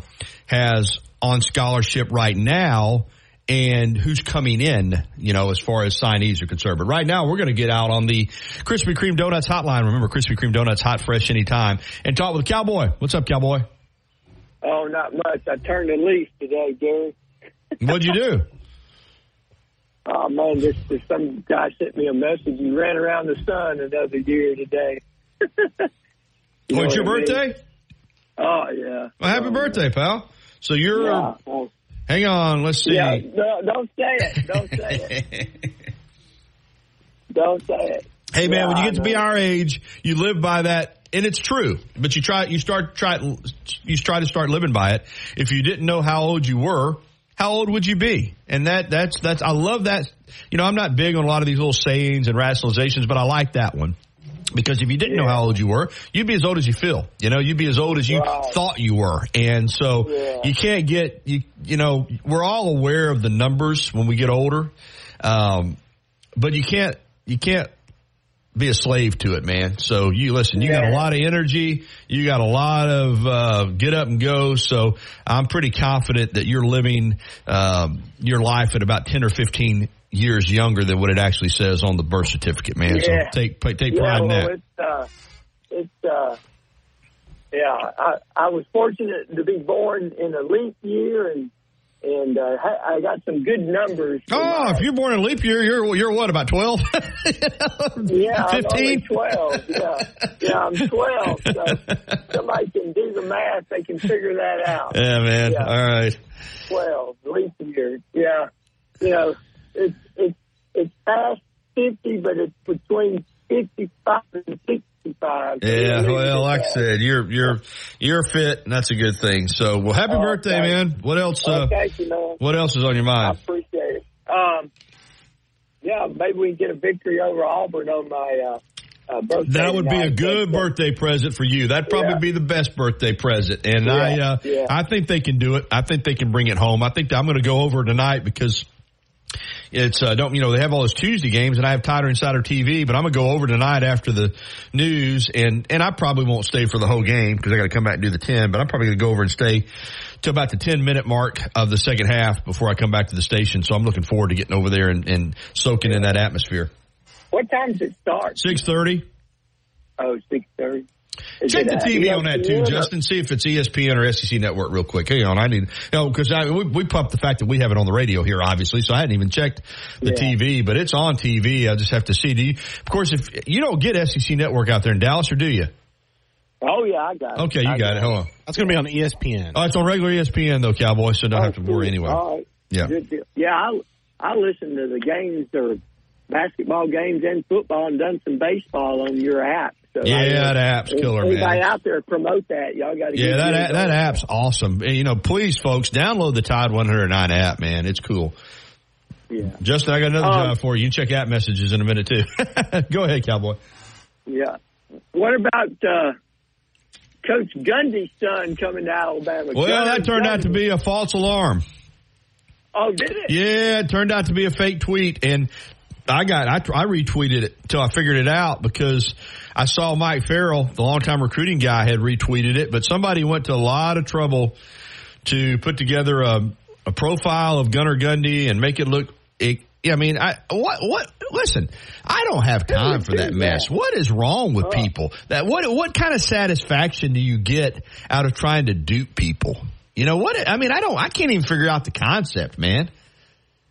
Man, that's a sick-minded person. Yeah, yeah. They they went to all that trouble to set up a profile, make it look accurate.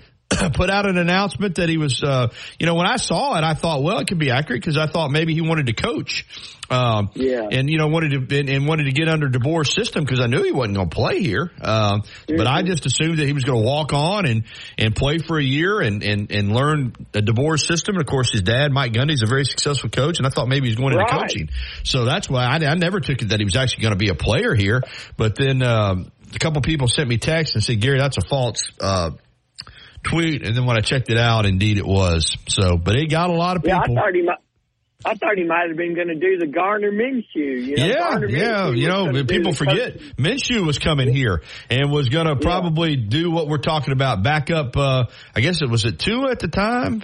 Yeah, it Tua and Jalen. And yeah, yeah, he was going to. That's right. He was going to be a backup here and then go into coaching. And Mike Leach Yeah. called him up and said, "Man, don't go be a backup at Alabama. You come here, to Washington State, and play for me." And now the guy's been playing in the NFL for five years or Oh. whatever. So it worked. Oh, that's awesome. and he can That's still awesome. and he can still go into coaching. Oh yeah. You talk about a phone Oh, call yeah. changing your life, yeah. Because Minshew, a lot of people don't know this story. He's from, is it Brandon? He's from the Jackson, Mississippi Yeah, he's area. from Brandon. Yeah, You know, you know who called Mike Leach and told him Hal Mumme saw him throwing over there because Hal Mumme had been the coach at Belhaven and was doing some stuff around Jackson, Mississippi at the time, and saw him throwing over there and called Mike Leach and said, "You get this guy up here and check him out." How about that? You know, so it was Mumme that tipped him off. So yeah, Gardner Minshew was uh, going to transfer, and I can't even remember where he was playing at the time. Um, He was at East Carolina. Oh, he was at East Carolina. That's right. And had been a had been a really good quarterback at East Carolina, but decided, I guess, that he wanted to come here, play a year under Saban, uh, get that on his on his resume, be a backup, and then go into a coaching career. And as you said, uh, all I knew was Mike Leach. I, I, maybe I had heard it was Hal Mumme, but anyway, Mike Leach gets wind of that and calls him up and says, "Hey, man." Don't go be a backup at Alabama. Come play for me. And he went up to Washington State and put up gargantuan numbers. And now, not only has he been, let's see, Washington State, let's, let me give you these numbers he put up. 13 games. They went 11 and 2. He went 468 for 662 for a 70.7 percentage completion rate, 4,776 yards, 38 touchdowns, and just nine interceptions. And the next thing you know, the guy, you know, people kind of, and he has been on off and on. You know, he's been a backup, but he started a lot of games too, including this year for the Colts. And started some games in Jacksonville. Listen to this. He's he's had uh, he's had, he's thrown 59 touchdown passes in five years in the NFL, buddy. That's that's uh, almost 11 touchdown passes a year. Oh yeah, he's living the life of Riley, man. Yeah. So he's he's he's doing great. Hey, um, you know our wide receiver coach now under Coach uh, DeBoer coached with Mike Leach at Washington State in twenty. he sure did. Uh, Yeah, Shephard sure did. Yeah, he's a guy. Yeah. I've been, like I said, I've been studying this uh, this this staff a little bit, and uh, let me tell you something. Um, uh, I mean, Jamarcus Washington, not Shephard. Jamarcus Washington is a high energy guy, dude. He is a Yeah. high energy guy. I'm looking forward to seeing the staff. I really am. Yeah, I was hoping that uh, that Coach Chuck Morrell would would come down with him, but I guess he's not. He was kind of the mountain man looking guy on the staff, but he's been a head coach at Montana Tech. They're pretty good in that NAIA, and that's where Kelvin Sampson started his basketball coaching career. Mm-hmm. And uh, but maybe he'll still come down in some other role. But he's been with uh, Kalen DeBoer ever since he's been a. Uh, head coach. Yeah, it know, sure has. And- and- Fresno. Yeah, I, I was I was wondering about Morrell, and um, you know, but I I'm with you. I, I thought initially that he would be he would be down here for sure, but um, who knows? You know, when these staffs change, it, it they're always Yeah. going to look a little bit but different. But anyway, Well, I'm, I'm, anxious to see Austin Mack in the spring. You know, he he's got that Cam Newton sized body. Well, not only not only am I excited to see Austin Mack, I'm excited to see Dylan Lonergan too. I mean, again, when I get into my roster breakdown, that uh, actually, like I said, it was actually a member on Ti uh, uh, Tider Insider that put it out. But this quarterback room is a good looking quarterback room, buddy. I'm telling you. Oh, Um, Philip, who usually calls in, was letting us know he thinks it was Brody Smoot who posted that on the Titan. No, he he posted it from somebody on Tider Insider. Oh, I got you. That's what happened. I saw he reposted and somebody on Tider Insider was like, give us credit. So I don't, well, anyway, I don't know. It was a Tider Insider member. That's all I know. And everybody's gotten their hands on it. Like I said, including me, cause it's, uh, it's really well done. And I should have written down the poster that did it. Uh, that's on me, but um, I double checked against it, and it's a really good breakdown. But yeah, this quarterback room, real quickly, because we had hit the break, cowboy. You got Milrose, Simpson, Lonergan, and Mack. A, listen, man. I, I understand Julian Sayin is a highly touted prospect, but that's a pretty good quarterback room right there, my friend. I'd put that. Oh, I'd put yeah. that up against. I'd put that up against a lot of them in the country. Those four guys. Now, don't you think somebody will leave that was under Saban? I don't. I, I don't. I don't. I don't. I sure don't because because Simpson came back before Saban departed, knowing that he was probably going to be the backup to Milroe. Lonergan was coming back because he's young, and now Matt comes in. All of these guys after. You know, if Milroe is the starter this year, when he leaves, all three of those guys are going to believe they have a chance to start. You know what I mean? So I don't think any of them are going to go anywhere. And then plus, But even if, Mack's got Mack's got the advantage because he knows the offense. He does, but they'll they'll have time to learn it. Like I said, Mack's not going to start this year. So you know what happens is if if if Milroe's the starter, these guys back him up, then they compete for the 2025 job. Or you know, God forbid, if there's an injury, you're always one play away anyway. So hey, Cowboy, got to hit the break, man. All right, be good, buddy. All right, pal. We'll come back with uh we will come back with uh uh Bad to the Bone, Andrew Bone, Bama football recruiting report next, right here on the Gary Harris Show. Patterson Comer, since 2011, Billy's Sports Grill, located on Main Avenue in historic downtown Northport, has been serving their legendary signature chicken sandwich, award-winning wings, and handcrafted cocktails. Billy's is also the spot to watch all your favorite sporting events with big screen, high definition televisions, both dining rooms, at the bar, and outside on the beautiful patio. Come by and say hello to Kim and Lisa, the Billy's management dream team. Billy's, good food, good friends, and good time. Covering University of Alabama sports, as well as the national and local scene as well. The Gary Harris Show, only on Tide 100.9 and streaming on the Tide 100.9 app.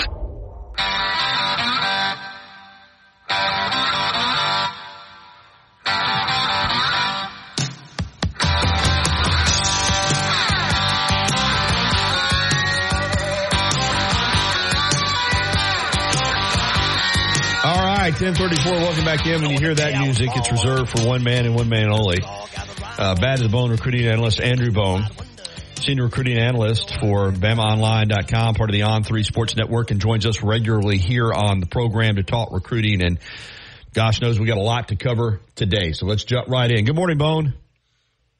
Morning, Gary. How are you? Doing great. Thanks for coming on, and uh, let's get right to it with Ryan Williams because uh, a lot of buzz here in Tuscaloosa today that something might be happening soon.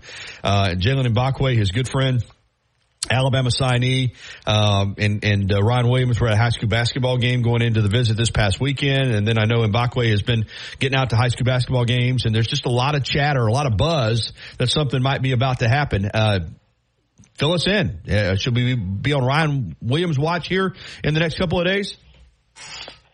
I think we're going to be on Ryan Williams' watch uh, certainly until um, until he makes that decision, whether it's you know, this week or uh, or next week. We don't have any insight as to when that decision is going to happen, but uh, but I do think that you know, things are moving in a uh, in a positive direction for Alabama after the weekend visit. Uh, took an official visit past weekend, uh, but it wasn't his first time meeting with Coach DeBoer. He actually made a trip to Tuscaloosa last week, last uh, uh, Monday. Uh, spent time with him, uh, met him for the first time, had a great conversation, and then uh, took the official visit. And you know, things have um, uh, everything that we have heard has been very positive regarding the weekend visit. And then uh, on top of that, he announces that, uh, or he didn't announce, but we learned that he was no longer going to be taking an official visit to uh, to Texas as originally planned. Now, I know a lot of people, especially people on our on our board, have always said that they were uh, probably more concerned about Texas than than even Auburn, just because of uh,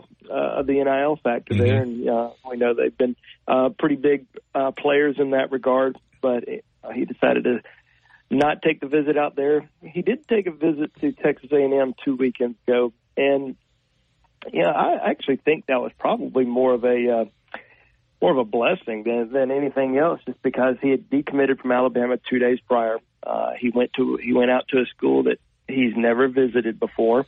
Uh, I think it gave him a little bit of time to kind of clear his head, get away from everything. Flew out there, flew back. He saw a familiar face out there in Holman Wiggins, who had been recruiting him for uh, the last two years at Alabama. And uh, now I don't think Holman Wiggins was sitting there telling him, "Hey, you need to give Alabama a chance." I'm sure he was out there trying to recruit him uh, for Texas A&M.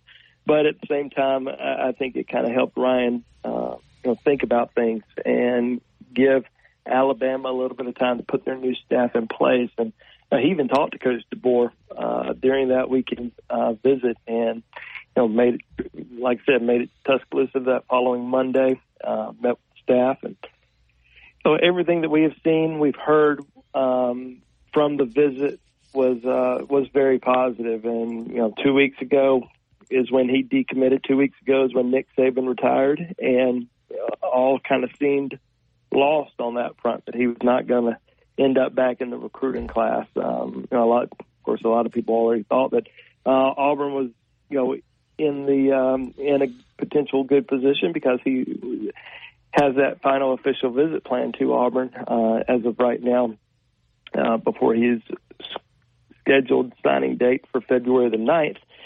So obviously we're all still kind of paying attention to that. Is that is it going to continue to take place? Now he has not said that that's changed. And talking to people down at Saraland, he has not informed them that that has changed. So as of right now, he still plans on uh, taking that visit. But we are watching things closely as of right now, um, and we will see if anything per, perhaps pops uh, sometime soon. But I do think, uh, as of right now, that Alabama is uh, is starting to feel a little bit better about where things stand with Ryan. Well, we know you'll be on top of it, and if anything breaks, you'll have it. All right. Uh, I know as we've talked about the last few weeks, a big part of what you do now is tracking the portal, man. It, it, you know, you got to track high school recruits, and and you got to keep up with what's going on the portal. I, I want to get to the Julian Sayin situation because I'm going to ask you a million dollar question. I've been asked a, a ton of times. Did did did um, Julian Sayin transfer because Alabama brought in Austin Mack, or did Alabama bring in Austin Mack because Julian Sayin was going to transfer?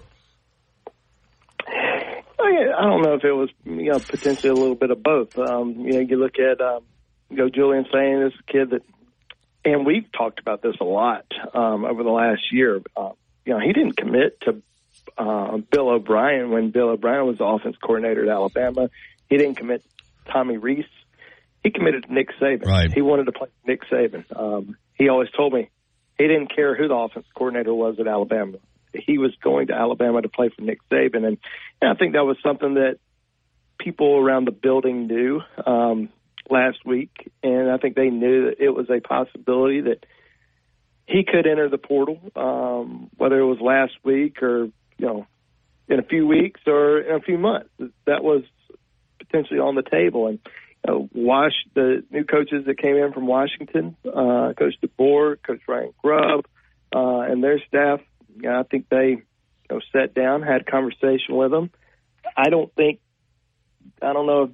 Uh, it's hard to say for sure what, what happened during that conversation because there's been a lot of rumors out there and speculation. But I do think that you know, that the coach DeBoer and that staff was not 100% confident that Julian was going to stay, and you know they needed to make a decision, and they decided to bring in Austin Mack, knowing that bringing him in would potentially uh, push Julian out of the class, and I think they were okay with it. I'm not saying that they didn't think highly of Julian, but right. I think they were trying to protect protect themselves for the future and to have a quarterback on its roster. Um, because you don't want to, you don't necessarily want to go into the spring or into the fall with only three quarterbacks on uh, on your team uh, with uh, Jalen Milroe, Ty Simpson, and Dylan Lonergan, and who knows if another one were to uh, potentially enter the portal if they get out of the spring not being the uh, the starter. So they brought in somebody that they were really excited about uh, in Washington uh, that they had uh, recruited, that they had developed a relationship with, who had worked in their system for over a year. I don't think they would have brought Austin Mack in if they didn't have full confidence in him uh, and his future. Um, they would have they would have just left him at Washington and not recruited him.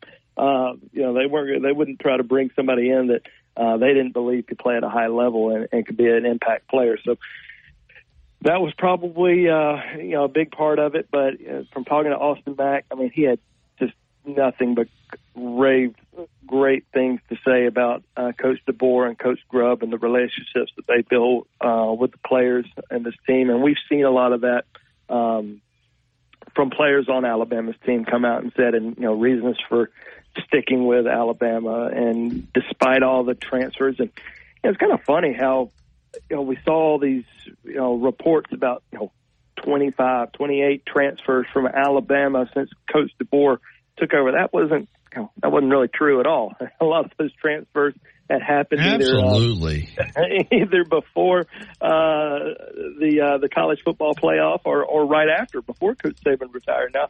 You know, there were some losses, obviously, and there were expected to be some losses. Caleb Downs uh, was so torn about his uh, his decision, but you know, a lot of people in that facility knew he was there for Nick Saban and and, and uh, pretty much Nick Saban only. Um, you know, Julian Sayin obviously was a big loss, but there are other there are other guys in that in that uh, transfer portal or who have committed elsewhere that can be replaced. And I think Coach DeBoer and his staff had a meeting with the team, multiple meetings with the team, and they I think they made it you know a, a pretty strong statement. You know, you either want to be here or you you know or you came here to play for somebody else. We respect that, but you need to make a decision.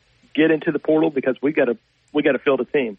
We got to uh, find your replacements. We got to make sure that uh, this program is going to be set. So if you're going to enter the portal, you better go ahead and do it. And that's why we saw, you know, several guys enter the portal last week. We also have seen Alabama uh, be aggressive in the portal, and they they got three players from the transfer portal who played in the national championship. Well, at least two that started uh, or you know, played a significant role in the national championship game.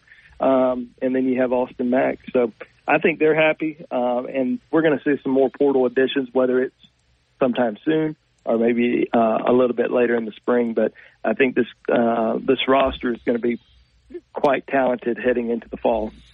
Yeah, and I agree with you 100% on on the, the on the portal guys that you know opposing fan bases, talk show hosts from other parts of the the SEC have beat Alabama to death on that, and really a lot of embellishment going on. But I do want to ask you because we we, we know who's left, and we've talked about it, and we've covered it. Uh, we mentioned Austin Mack coming in, the quarterback from Washington. Two other players are coming in, and there make, there could be still more. But let's talk about uh, the center Parker Brailsford, who I you would expect to be the starter for Alabama after being a 15 game starter at Washington as a freshman. Let's start with him. Um, you know, a- athletic guy gets to the second level. A lot of people here are concerned about his weight because, you know, we're used now to seeing, you know, Alabama not putting anybody out there under 300 pounds and he, he played between 275 and 280. But this is a guy who fits this system very quick, very athletic, very strong, long arms. What have you seen for Parker Brailsford? And I'm sure you probably were familiar with him in high school too. Yeah, you know, he's a um, you know, strong kid, powerful, plays great leverage, great technique. Not really that concerned about size. Um, you know, it probably does need to put on a little bit of weight, but you know that can be easily done uh, in Tuscaloosa um, in the strength and conditioning nutrition program. You know, he's, he's going to be all right. He's going to be able to hold up uh, in the SEC. You know, you watch his film. You know, he's not playing up, against 200 and 60 pound lineman. I was watching this film going against All American defensive tackles uh, at Texas in the uh, in the semifinal game, and being able to get under those guys and move them uh, away. And uh, you know, had saw one run where you know he uh, he put T'Vondre Sweat, who is uh, you know uh, Outland Trophy winner, uh, into the ground, uh, and he's a absolute monster. So you know, this is a guy that's extremely smart. Um, you know, is a great fit uh, to come in. You know, you're not getting a center who doesn't know the offense and doesn't know the play calls. You're getting a guy that came from Washington who played for Coach Scott Huff, uh, who developed the Joe Moore Award winner for the best offensive lineman in the country. This kid gave up only one sack in over 600 uh, pass blocking snaps throughout the entire season. He was the second highest rated center in the country. And I saw him the, the other day, ESPN has him first team preseason All American, um, which, you know, I don't know how much stock you can put in those. It's like putting out an NFL, uh, uh, mock draft before the uh, uh, as soon as the uh, the draft ends for next season. But uh, I think there's a lot of high praise for um, uh, for Parker Brailsford, and uh, I think he can come in and make a big impact. And certainly a uh, a position that many Alabama fans know. I feel like they know more about the center position than uh, than they ever have before. yeah.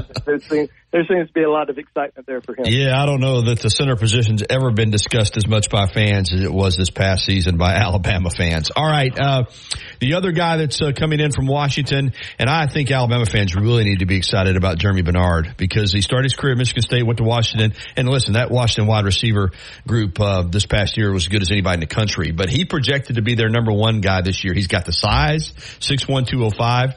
He's got the speed. He's a kick returner. He's got the ability to break tackles. He's a very physical kid, and um, you know he's a guy that could step in here and have the potential to be the number one wide receiver at Alabama. I think. Bone, would you agree? Well, he was going to be the number one wide receiver at Washington yeah. next season. That's saying a lot. Washington's going to have three guys that are going to go uh, potentially in the top 50 of the NFL draft this year at the wide receiver position. Uh, they had some absolute studs, and you know he still had over 400 yards uh, receiving this past uh, this past year. So, you know, this is certainly a guy that uh, Alabama fans should be very excited about, and uh, I think he can come in and, and make a lot of big plays. And he's got the speed, he's got the toughness. Um, he's a physical blocker, and you know, he's also a guy that you know obviously knows the system really well, knows the play calls, uh, has great uh, connection with the wide receivers coach. And and I said this earlier, but Washington's not bringing play, trying to bring players from Washington that you know they don't believe are won't make an impact in Tuscaloosa. That's right. Uh, they're bringing they're bringing in guys that they they know are great and that they know can make an impact. And you know, like I said, they would have probably left them uh, in Seattle if uh, or let them go elsewhere if not. But I think it also says a lot about this coaching staff, though, um, that these guys want to follow them to Tuscaloosa. They had no, you know, no connection to Alabama. None of these guys had ever visited Tuscaloosa before, and all of a sudden their coaches leave, become head, co- you know, head coaches, coordinators, position coaches at Alabama, and their first visit was to Tuscaloosa, um, and to come see the staff again, see the program, see if it's somewhere that you know. Not only were they visiting, but they were moving in. They were moving to Tuscaloosa. These guys are already uh, on campus as uh, as as student athletes. So um, you know that that should show you a lot of belief uh, of of this coaching staff and how they feel about them. And you know, everything we've heard has been just absolute um, praise from you know former players uh, in Washington, current players, or even um, or even some that are committed.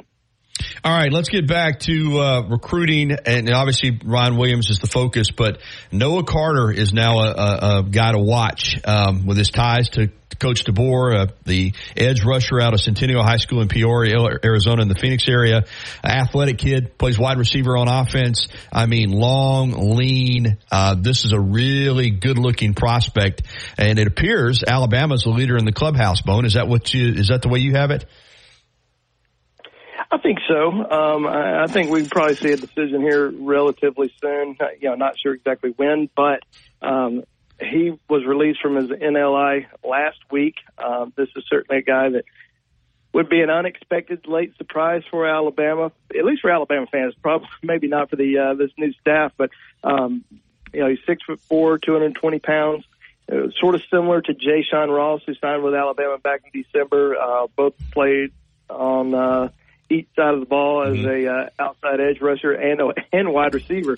Uh, so there's a lot of athleticism there uh, at outside linebacker for Alabama. He was the defensive player of the year uh, in the state of Arizona. He was a standout at the All American Bowl uh, in San Antonio, which a lot of people didn't know about uh, him prior to uh, to that week. So he may have started out with you know, a wouldn't say a, a low ranking because he's a four star recruit uh, at On Three Sports. But I think after seeing him out in San Antonio for the first time, for many of those guys, uh, they were really impressed, and I think his ranking probably even going to go up uh, some on the at On Three in these final rankings that will drop here pretty soon. But yeah, this would be a, uh, a big pickup. Uh, he does not have any other visits planned at this time, and uh, not a lot of not a lot of time left before uh, before signing day here in uh, here in two weeks. So we'll see uh, what happens. But we know that he had a great trip to Alabama this past weekend. It was his first time ever visiting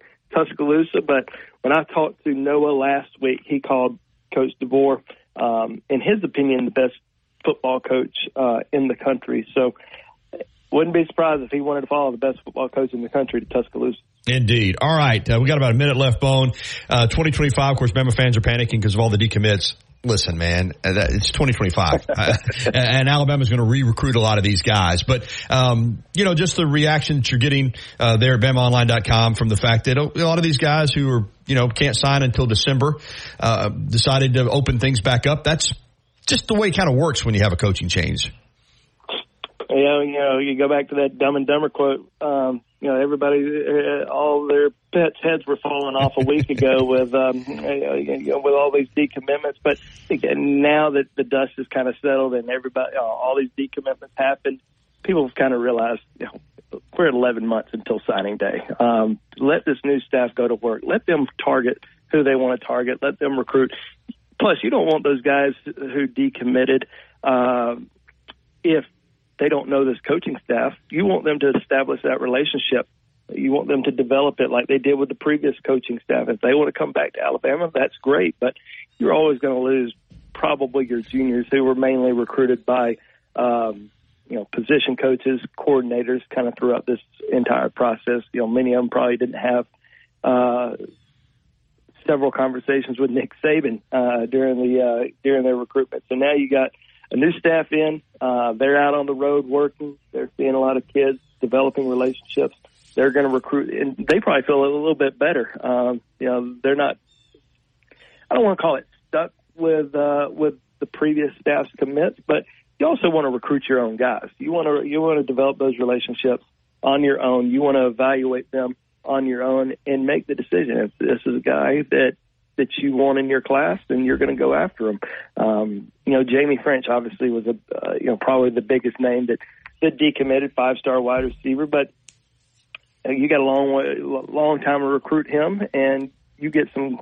Let's say you do get Ryan Williams back into the uh, into the mix. Ryan Williams and Jaime Ffrench, you know, very close friends. Uh, that that could certainly help, especially uh, you know, over this course of the next uh, several months going into the season. There's gonna be a lot of eyes on that offense and you know how they perform, and that can certainly help with uh, with a lot of elite receivers moving forward. No doubt about it, Bone. Awesome stuff, folks. Listen, we're up against the clock, but follow Bone on Twitter at Andrew J. Bone. Of course, BamaOnline.com. Watch for him on the, on the, their YouTube channel. All the latest recruiting. Andrew Bone will have it for you. Thank you so much, Bone. Thanks, Gary. Have a good one. All right, 1055. We'll take a break, come back with uh, some breaking news on a former uh, West Alabama uh, Tuscaloosa high school athlete and basketball player at Shelton State and now getting a big uh, position with the University of Southern California. We'll close out the show with that next. Are you ready? The flagship station for Alabama Crimson Tide Sports. Tide 100.9 and streaming on the Tide 100.9 app.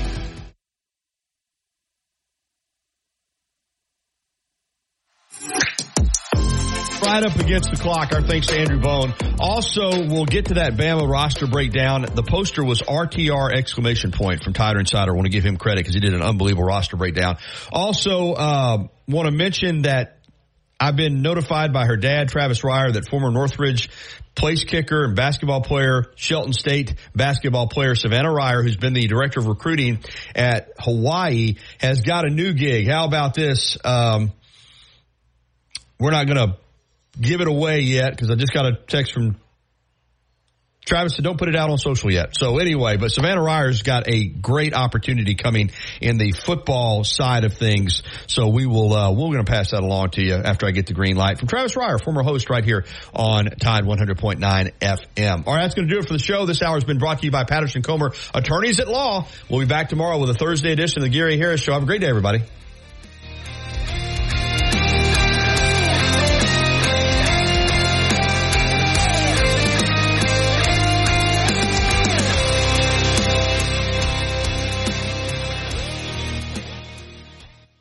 You for listening to the Gary Harris Show on your home for Alabama sports. Tide 100.9 and streaming on the Tide 100.9 app. Patterson